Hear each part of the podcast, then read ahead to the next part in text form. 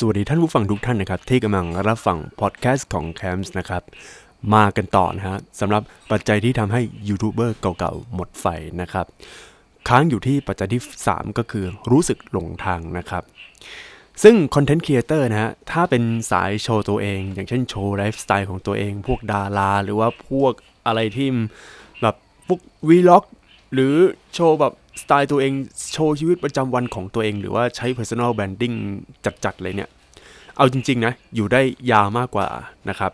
มาแบบ specific ว่าตัวเองว่าคุณจะต้องทำอย่างนี้ ประมาณว่าคุณจะต้องทำเกมอย่างเดียว หรือคุณจะต้องกินอาหารอย่างเดียว คุณจะต้องอะไรเงี้ยคือจะบอกว่าคนเนี่ยเขาก็อยากจะโตเหมือนกัน ความคิดเวลาผ่านไปปี 2 ปี 3 ปีเนี่ยเจอสังคมอะไรใหม่ ๆ ก็ต้อง เปลี่ยนก็ต้องเติบโตมากกว่าเดิม จะมาแบบเออเอาแบบเดิมๆมันก็ไม่ได้นะครับ แต่ว่าถ้าสายโชว์ตัวเองเนี่ยพวกแบบว่าใช้ personal branding จ๋าๆอย่างพวกดาราที่ถ่ายวล็อกนะครับ อันเนี้ยผมบอกเลยว่ารุ่ง เพราะว่าอะสมมติปีที่แล้วก็อาจจะกินใช่ไหมพอผ่านปีที่ 2 ก็อะไปเที่ยวปีที่ 3 ก็ทำงาน คือมันไม่ได้อยู่แนวใดแนวหนึ่ง ตรงเนี้ยผมคิดว่า ถ้าคุณอยากจะเริ่มต้น YouTube อยากให้แบบโชว์ความเป็นตัวของตัวเองจะดีกว่า ประมาณว่าเริ่มแรกอะคุณอาจจะโตมาจากการเขียนรูปการทำแอนิเมชันแล้วก็คุณเปิดหน้าใช่ไหมแล้วก็พอต่อไปเนี่ยก็อยากจะลองทำเพลงเนี่ยตรงเนี้ยจะทำให้คนเนี่ยเขาจะเหมือน respect ในตัวของเรามากกว่า respect ในผลงานของเรานะครับ ต่อไปครับปัจจัยที่ 4 รายได้ไม่เยอะอะไรมากมาย คนที่บอกว่าทำ YouTube แล้วรวยนะครับ มีไม่กี่คน แล้วคนที่ทำ YouTube แล้วได้เป็นแสนเลยได้โล่เงินนะ ก็ไม่ได้เงินเยอะ บางคนคือเป็นแสนแต่ว่าทำเนื้อหาที่มันผิดต่อกฎของ YouTube คือผิดในที่นี้เหมือนว่าแบบมันจะมีกฎเกณฑ์ในการหารายได้อยู่ คือ ผิดต่อกฎเกณฑ์การหารายได้ อย่างเช่น มีคำหยาบหรือว่ามีภาพที่รุนแรงหรือว่ามีเนื้อหาที่ค่อนข้างแบบรุนแรงพวกเนี้ยมันจะหารายได้ไม่ได้ มันจะติดเหลืองนะครับ แต่ว่าซับมันก็เป็นแสนตรงนี้ก็ยังได้อยู่นะครับ คือรายได้เนี่ยณตอนนี้ YouTube เนี่ยมันตัดเยอะพอสมควรนะครับ ตัวการสำคัญที่หลาย ๆ คนเลิกทำ YouTube ก็คือตรงนี้แหละฮะ เอาจริง ๆ ผมรู้สึกมีความสุขในการ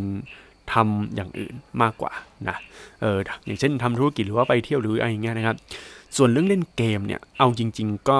ตอนนี้เบาลงแล้วนะแล้วก็ไหนจะหาสาระหรือวิเคราะห์อะไรเกี่ยวกับเกมก็ไม่ได้มีแพชชั่นอะไรตรงนั้นนะครับ เพราะว่าคอนเทนต์แนววิเคราะห์เนี่ยกับไลฟ์สไตล์เนี่ยสายสร้างสรรค์เพราะว่าตัวผมเนี่ยทำงานสายสร้างสรรค์นะครับเป็นคนที่สร้างสรรค์สิ่งใหม่ ๆ หรือว่าเป็นคนคิดอะไรอย่างนี้เรื่อย ๆ กับ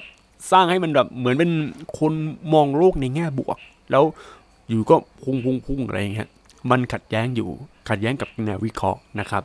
แต่ว่าผมก็พยายามจะแนววิเคราะห์ถ้าสมมติว่าผมมีอารมณ์อยากจะวิเคราะห์อะไร ผมก็อยากจะพูดนะครับเออนะแล้วก็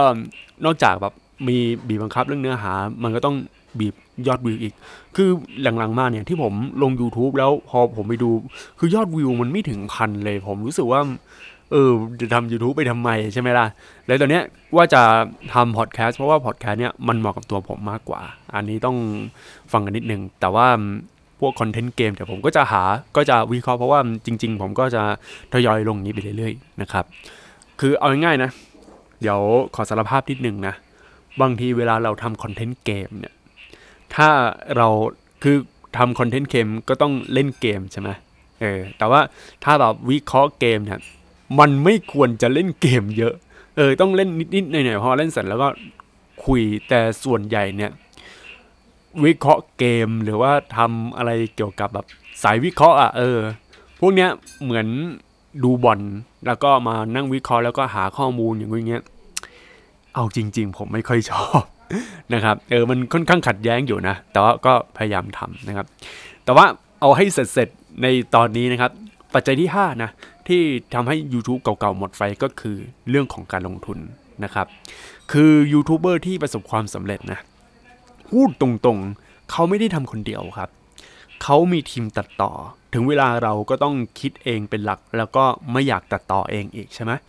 ผมเคยคิดแบบนี้อยู่ ช่วงนี้ที่ผมลงคอนเทนต์ได้เรื่อยๆเนี่ยช่วงประมาณ 3 ปีที่แล้วเนี่ยเพราะว่ามีคนตัดต่อให้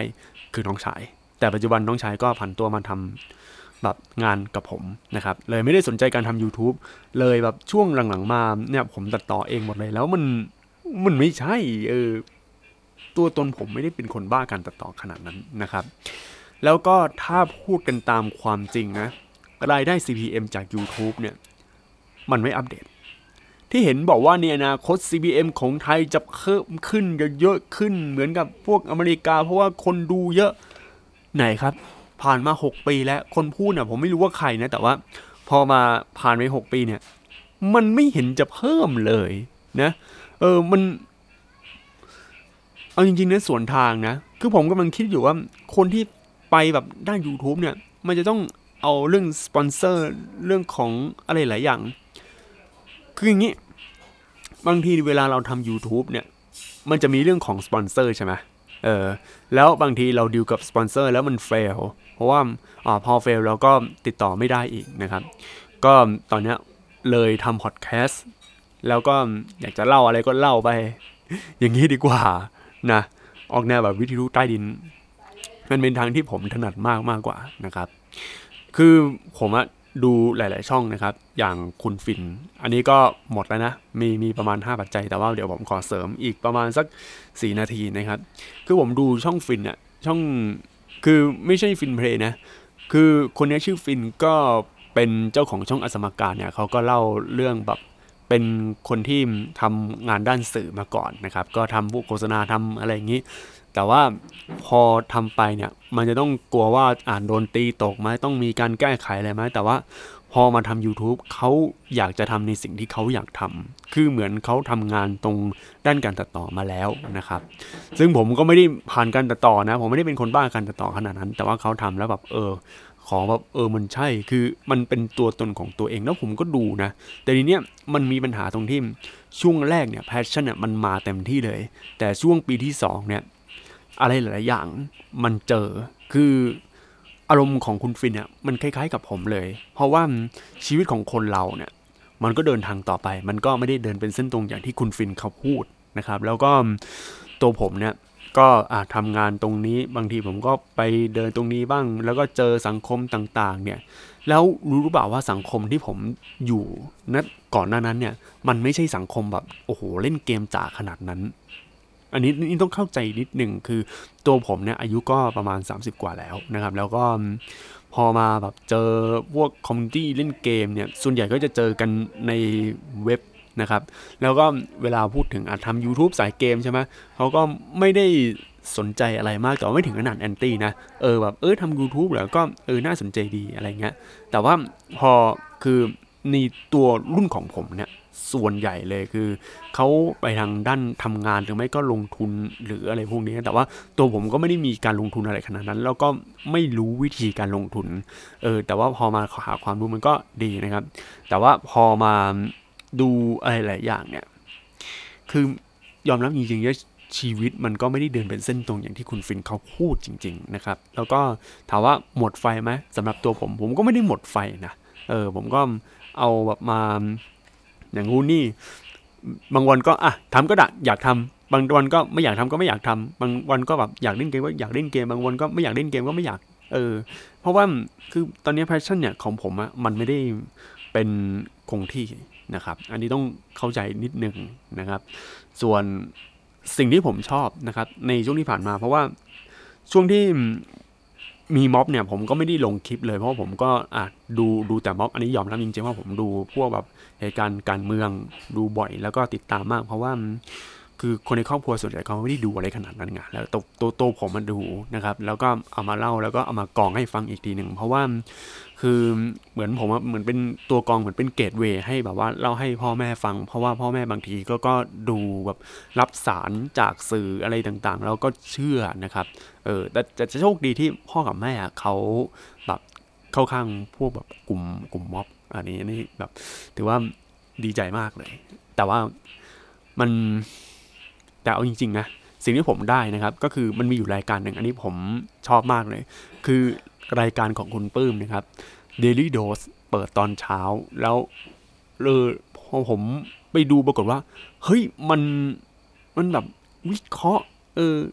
แล้วพอมาแบบ เออเรามาวิเคราะห์เรื่องอะไรต่างๆ ที่เจอมาเรื่องวิเคราะห์ social media เรื่องแบบเกมเนี่ยน่าสนใจ ดังนั้นเดี๋ยว แนวทางต่อไปแบบในพอดแคสต์เนี่ยก็จะเป็นแนววิเคราะห์เกมนะครับ แต่ว่าตอนนี้ขอเป็นในในพอดแคสต์ก่อนนะครับ เพราะว่าเดี๋ยวถ้าเป็นใน YouTube เนี่ยเดี๋ยวต้องหาตัว video capture card ดีๆนะครับ เพราะว่าตัวนั้น video capเจอร์การ์ดมันเริ่มจะเจ๊งแล้ว เออเลยไม่ค่อยลง YouTube ไงตอนเนี้ยโอเค เดี๋ยวไปก่อนนะครับ สวัสดี